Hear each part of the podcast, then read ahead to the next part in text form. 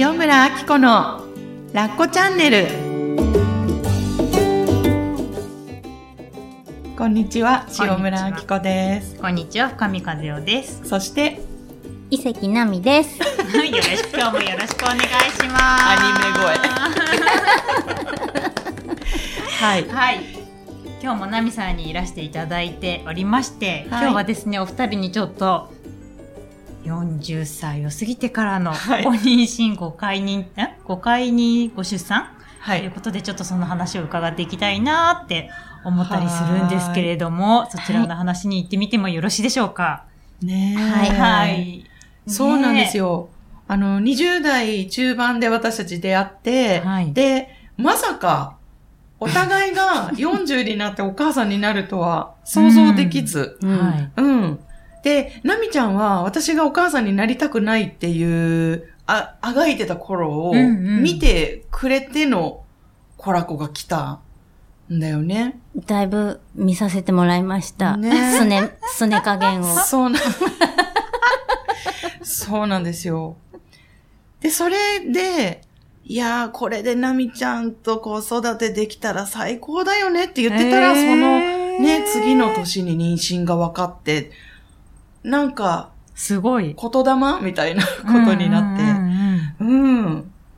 どうですか？いかがですか ?40 代になってからお母さんになるっていうのは。いやーなんか私が聞くのも変なんですけど。おかげさまで楽しく子育てさせてもらってます。あれ、今、おいくつなんでしたっけ、お子さんは？もうすぐ2歳になります。早いね。早い。早いってことは今、なみちゃんがな、えー、40。今年44歳です。今年4人。あ いやー、もう信じられない。いや、私の中ではなみちゃんはずっと28歳なんですよ。ありません？イメージで。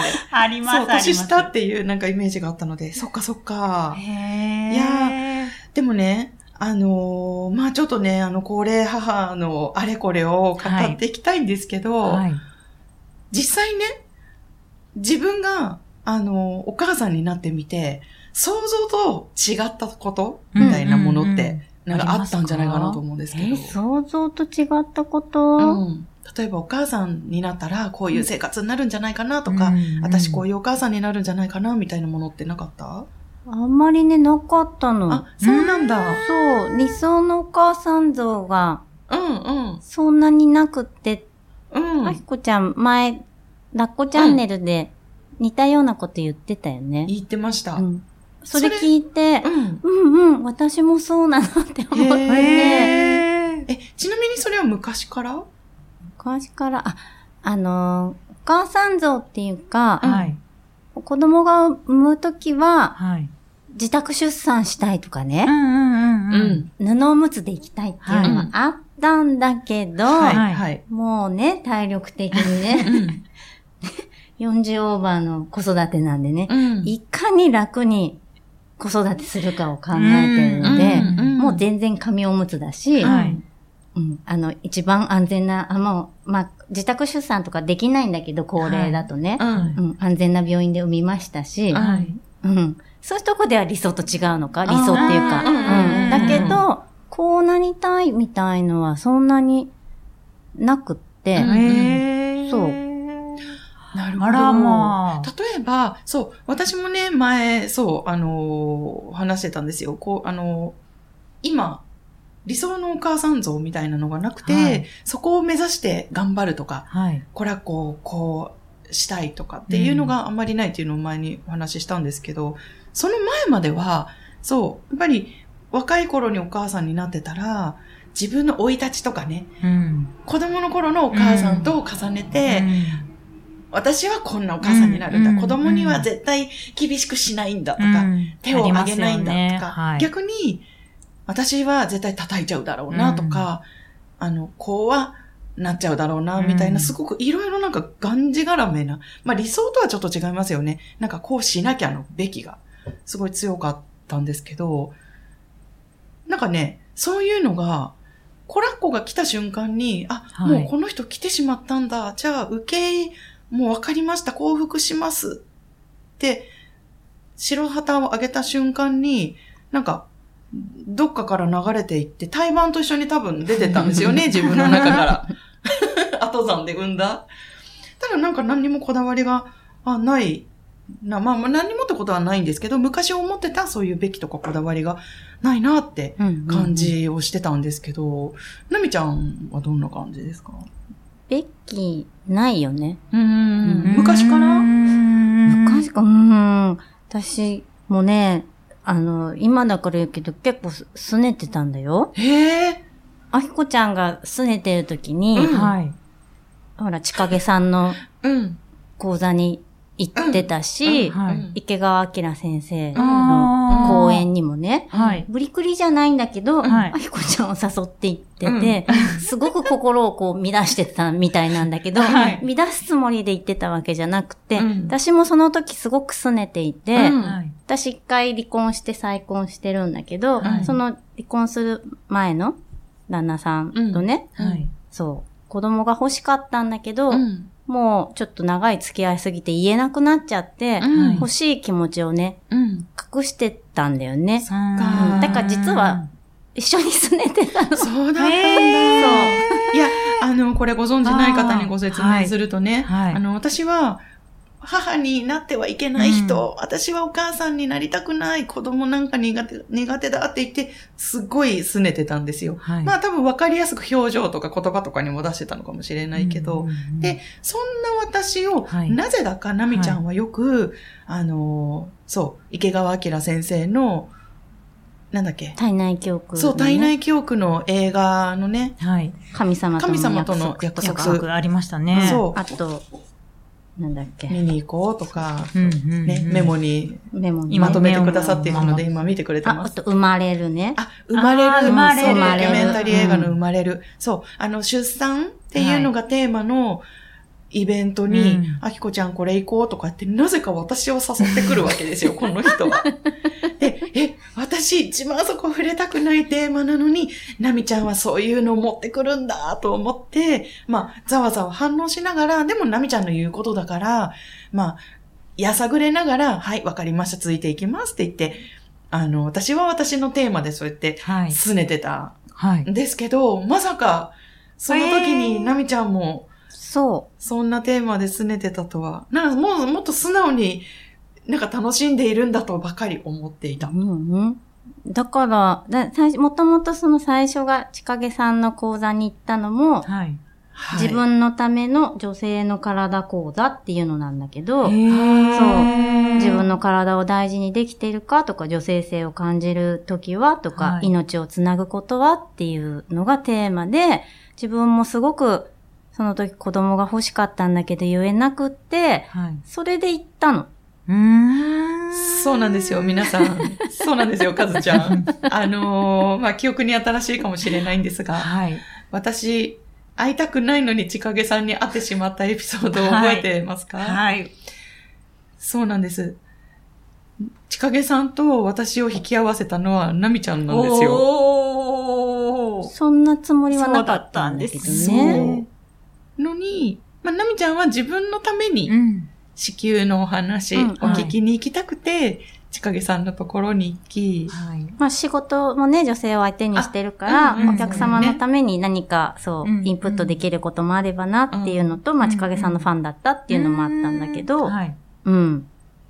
その、この時、これよく見るとね、集中してるのね。2012年から13年にかけて、おあきこちゃんを連れ出したりこう引き合わせを、引き合わせたつもりあったね。うんうんうんけ結果が引き合ってるけど、二人は。うんうんそう。ななんか私もそこが実はざわざわしてたんだよね。そうだったのか。うんじゃあ、お互い、私は欲しくない派で、なみちゃんは赤ちゃんに早く会いたい派で、うんでもそれは誰にも言ってなかった。そうか。うんでね、結局まあね、離婚しちゃって、うん新しいパートナーと今の娘ができるんだけどね。そうう。ん いやー、そうかそうか。いや、あの、パートナーシップでね、悩んでるっていう話はね、聞いてたし、まあ、言っていいのかな。まあ、ちょっとレスで悩んでたりとかね、そういうこともあったりして、でもそこまでとは思っていなかっ 私もね、多分必死だったんだと思た。そうだよね。必死だよね。あきこちゃん見てても、うんもがいてるのが分かったから、うんあえて触れなかったそうかな。かうんうんそこまであきこちゃんがしんどいのもわからなかったけど、うんうん私も私でちょっともがいてたんだよね。そうか。うん。じゃあ同じ時期に違う方向だけど同じテーマで向き合ってたんだね。うんそっかそうなんだよねわー、すごい。で、そこで、まあ、私はね、あの、まあ、心屋の、もう、人だったので、うんはい。まあ、その、心の話っていうことで、周りの人たちに、こう、いっぱい聞いてもらったり、やさぐれさせてもらって、まあ、なみちゃんにも当然やさぐれさせてもらって、たりして、まあ、コラッコが来て、で、その後に、ちょうどコラッコが来る、来ないぐらいの時だったんじゃないかな。なみちゃんが再婚して、今の旦那さんとまた新しい関係をっていうのが、そのくらいだったんだよね、きっと。うん。再婚する前にもできてるかな。あうんうんねでも会ってはいたか。今の人と。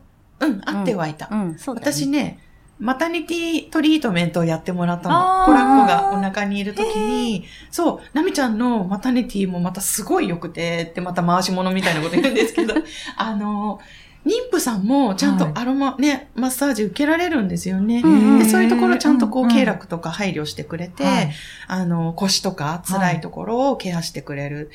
でめちゃくちゃ癒されて、で、これまたナミちゃんがお腹の中の赤ちゃんと一体になってるというかね、なんて表現になるのかな。なんか、すごい。あなんか一体になってるって表現、私が言うとそういう表現になるんだけど、うんうんなんかこう、シンクロしてうんるみたいな感じ。で、私もなんかこう、どこかに漂ってるような感じで、マッサージしてもらったのを覚えていて、そう。で、ちょうどあの頃、そう、あの、彼と、とかっていう話を聞いていて、で、ああ、そうだったんだ。ね。ちょうどその頃ね、バタバタして、なんか生活がこう変わっていく時期だったりしたと思うんだけど。そうか。で、あね、嬉しかったよ。うんコラッコできた時が。あありがとうね。そう。でも報告の時もまだちょびっと拗ねてたよね。拗ねてたっていもううか。覚えてない。そう。なんかね、六本木のどっかであったんだけど、思い出した。うんやだ、恥ずかしい。なんか3、4、まだね、3、4ヶ月ぐらいだったのかな、コラッコがお腹で。はいはい。うんで、で、私はもう号泣してんのに、あなんか泣いてるわ、みたいな顔して。そうそう。まだ、まだ号泣してる。そうそうそう、私は、そう、ほらもうね、そう拗ねてるのも知ってたから、うんあの、ああ、よかった、ほんとよかったって、うわーって、なんか、じ まだね、若干、そうそうそう。泣いてるわ、みたいな。そう。あのね、思い出した、思い出した。あのね、私は自分でまだコラッコが来てくれた事実を受け止めきれてなかった時なんですよ。よ。多分旦那さんにも、ね、やっぱり旦那さんにも私10週超えてから報告してるんで、え、私、ナミちゃんに先に言ってんのかな？そんなことないよね。うん、そんなことない。仕掛けさんとかい、みんなに言ってたんで、なかなか会えなくて、お互い忙しかったかうんうんうんうんら。多分、いる、一通りの報告が終わって、一通りの報告が終わって。そうか。らのナミちゃんだったのか。そうそうそそうか。う。うん。そう、なんかね、周りは喜んでくれるんだけど、当然ナミちゃんもすごい号泣してくれるんだけど、私は私でどう受け止めていいかわからない時期だったから、あ、そんなに喜ぶことなんだ、みたいな、すごい他人事だったんですよね。すごく自分から離れてた。うんうん気持ちがうんうんそう、だからなんか妊娠中も赤ちゃんって言えなかったの。自分のお腹の中の子のことを。ここの人って呼んでたの言ってたんで、生まれてからですよね、こんなうんラブラブチュッチュみたいな。そうそうそう。そうか、そうか。そうか。そう。ねえそれで、ね、その後に、コラッコは生まれてきて、で、ナミちゃんは再婚をして、で、子供を作ろうと思って作ったの？うん。あのー不妊治療はしてないんだけど、うん。一応妊活はしていて、うん。ある程度、まあもう年齢も年齢だから、うんある程度期間を決めて、うん。そう、できたらいいかなっていう感じだったんだけど、うんうんそう。まあ一回ちょっとね、ダメになっちゃったんだけうど、ん。うん。諦めたらね、うん。来てくれたパターンで。ねえすごかったなんか一回ね、妊娠が分かったかもしれないっていう時にね、あの、さよならしたんだよね。うん流れてうんう行っん。たんだっけ、うん。うんうんうんうん。えーその時のことちょっと聞いてもいい？うんうんうん。その時ね、あのね、滞納ってわかります、うんあ、そうなんかね、はいエコーで見るやつ？そうそう。あれが見えると、もう妊娠確実、はい。着床して、私ね、実は滞納が見えない、ちょっと不思議な流産を体験していて、へー、で、見えないと、はい。卵管にいるかもしれないし、ちょっとお腹のどこかにで着床してるかもしれない、はいかなり危険な状態だって。その HCG なんとかホルモンっていう、はいその妊娠した時だけ出るホルモンの数値がすごく高かったから、はい。もうこれは諦めましょうって言って、結局本当ね、みんなかなかったの、へーうん。どこ探してもなくて、はい。存在がいなかったっていうこと？そう、だから本当にエネルギーだったんだなって、うん一回ちょっと来てみたかったんだなって。うんそれが本当に再婚直前の話で。そう、私もなんかその時ちょっと、ふわっとしてたから、うんなんか逆に来たことで、うん。前の長年一緒にいた人とは子供ができなかったのに、今はい再婚する人とは一年足らずで、あうん。のねうん来てくれたから、すごくご縁のある人なんだなと思って、うんなんかね、いろんな覚悟が決まったんだうよね。んそっから一年半後ぐらいかな、今の娘ができたのが。うん。そういうこともあるんだなって思ったし、うん。はい。池川明先生のその講演とか本とかも私すごく好きで読んでいたから、うん。はい。そうお腹にちょっと遊びに来てるんだよって、うんうんうん。それでちょっとお世話に帰っただけなんだよっていうのも分かってたから、うん。そんなに実は悲しくなくって、うん。ちゃんとお別れとか、ちょっとお坊さんも呼んでお経もあげてもらったっていう、はい。ちょっと供養もしてもらったっていうのもあるんだけど、自分の中でちょっとなんて言うんだろう、け蹴りをつけたっていうか、うん。なんか整理したそうそう整理したから、ううん。ん、なんかそういう自分を責めることもなかったし、はい。うん。うん。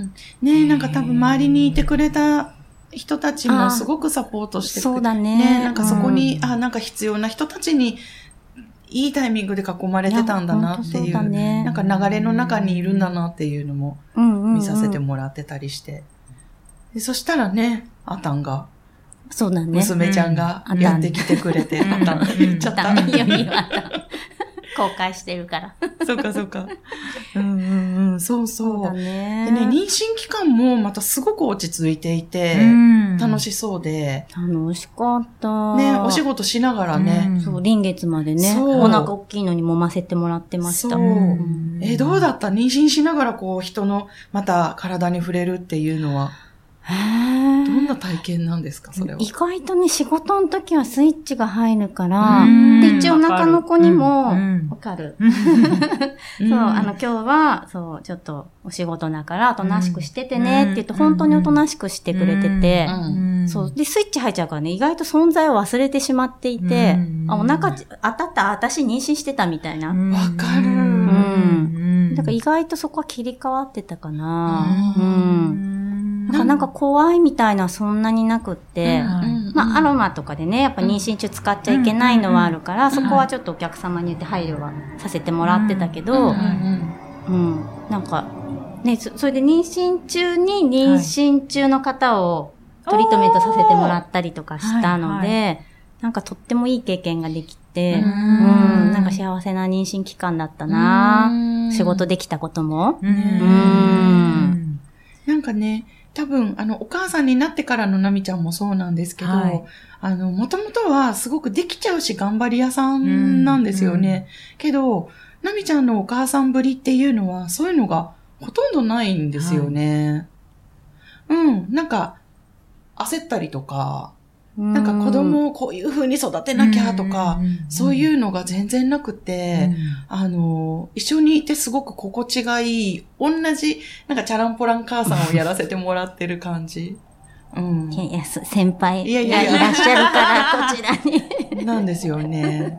そうそうそうそうそうそう。だね。感覚的には多分すごく近いと思う。うんんあのね、まあ、リスクが高いじゃないですか、言ってもうん。高齢だし、まあはい41で産んでて、うんで、こっちは2で産んでてとかって、やっぱり、あの、リスクもすごく高かったし、その後の体力のことを考えると、あの、まあ、皆さんに聞かれて、こういうお話はするんだけど、でも、基本別にすごい進めてるわけではないんですよ、う。私は。うんで、あの、芸能人の方とかでもね、あの、この間、赤原智美さんがあー45歳とかで出産されたって思うと、私ちょっと希望を持ってしまったりとかするんだけど、でも、芸能人の人の、まあ、前例がこんなにいるから、うん、大丈夫だよとは伝えたいんだけど、うん。だからああ、大丈夫だよっていうのは安心していいよっていう意味で。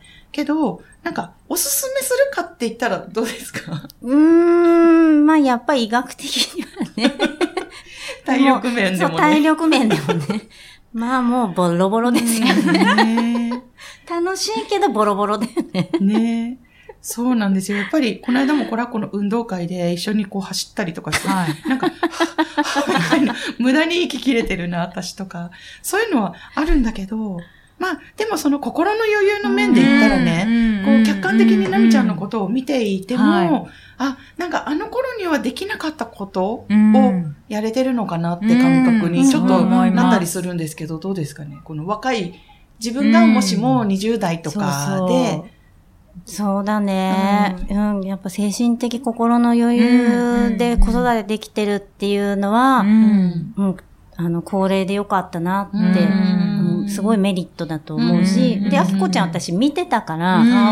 何この3人産んだみたいな余裕みたいな。ねえ、でもね。本当そう。そうなんか、だからなんか心配は。肝っ玉母ちゃんみたいな。そうそう。そんな気持ちでもね。心配はしてなかったけど、うん。よりあきこちゃんっていうその身近な人がうん、それを見せてくれてたから、私も楽しもうと思って、うん。まあ実際楽しくやってるあ、とこもある。そうなんだうんそっか、いやいやいや、いいです。ね。うんそうだねーなんか、やっぱ高齢あるあるあるもんね。ね。そうね、うんあるよね。ある。例えばどんなものですか、やっぱりなんか動じなくなったよね。そうだね。子供が、なんかこぼしたりとか、うんご飯を食べなかったりとかしても、うんあんまムカつかない。あ、はい、食べないんですね。だっていつか食べるもんね、みたいな。うんうんうんなんか歯磨きとか、あの、やっぱ年齢に合わせてできるようになることってあると思うんですよ。はいか目安そうですというか。ね。おむつがこのぐらいで取れるととか、あんまりね、気になんなかった。うんうんなんでかあ、って言ったいいですねら、。でうんうんいつかできるようになるから。うんうんうん。周りのこと比べるとできないことがいっぱい見えるかもしれないけど、うんでも多分、でき、絶対できるようになるうんんだから、っうんていうなんか変な、なんだろう、落ち着き感みたいなのはすごく、うん。いや、その余裕大事だと思う。そっ。か。ナミさそうねんいかがですか？私は、周りのお母さん若くないですか？若いです、若いです。そう。でも意外に、そんなね、年離れてないかもって思えるお母さんも多いかも。そう。もしかしたら、東京は多いのかなそっかそっか。埼玉って私ちょっとき北の方に住んでまうして、ん、はいはい。はい。あのね、本当に若いお母さんが多いんですよ。そっかそっうか。ん病室が、私帝王切開、あきこちゃんもそこと一緒なんだけど、あの、25と27の子と同じだったんです。ああ、の、はいはい入院がね。うんうん。なんか友達になってたよね。そうそうそう。ちょっと友達になりたくて、あえて個室を取らなかったの。あー選なるほどべたんだけど。うんうんそううん。そしたら、25の子のうん、お母さん49なの。あ、私、え、お母さんとの方が年近いみたいな。おばあ、おばあちゃん。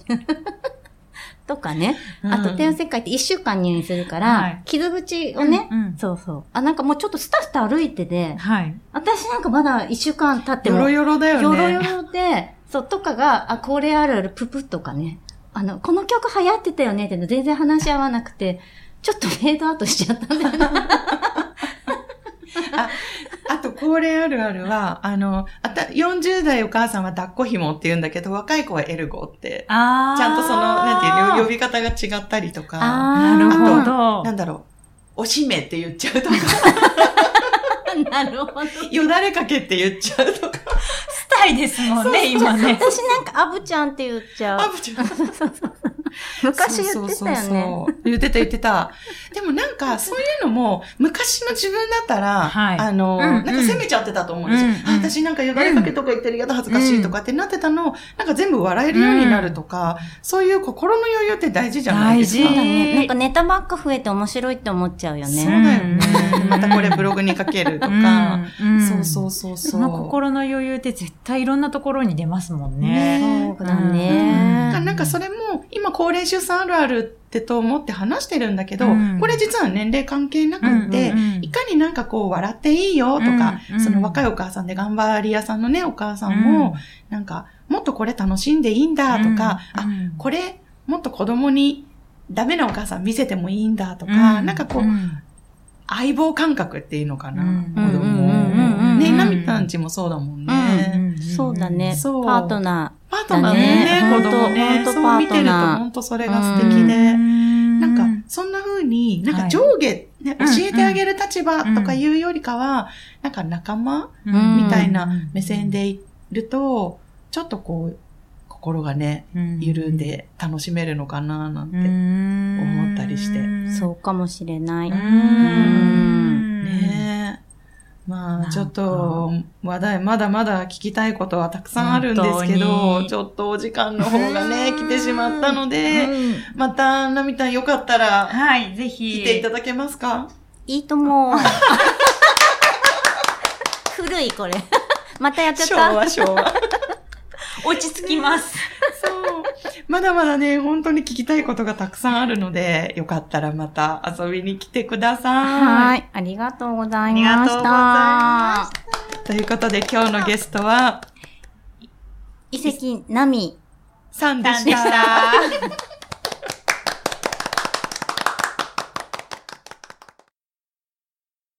はい、ここでお知らせがあります。塩村が3年半の長い育休を経て、心屋の単発セミナーに戻ってまいりました。この度、心屋塾の上級ワークショップという2日間のワークショップを開催いたします。12月に開催するので、えーもしよかったら手帳をお手元にご用意ください。12月は21日、22日、こちらは土日の2日間となります。人間関係やコミュニケーション、劣等感に悩んでいる方に根本から劇的に変えてしまう上級のコミュニケーションワークショップとなっています。私がこのワークショップに初めて参加した時は自己紹介がとっても苦手で、そして人前で喋ることなんてもってのほかだったんですね。それが、まあ、今は皆さんのご存知の通りです。というのも自分を表現したり、自分のことを伝えるコミュニケーションっていうものがとっても楽しいものだなって感じるようになれたからです。その気持ちを皆さんにもこの2日間で味わっていただけたら嬉しいなと思います。自信を取り戻して自分の言葉を使って自分の気持ちを表現できる私になる。そんな2日間を塩村と一緒に過ごしてみませんか？詳細は概要欄に記載されておりますので、よかったらチェックしてみてください。待ってます。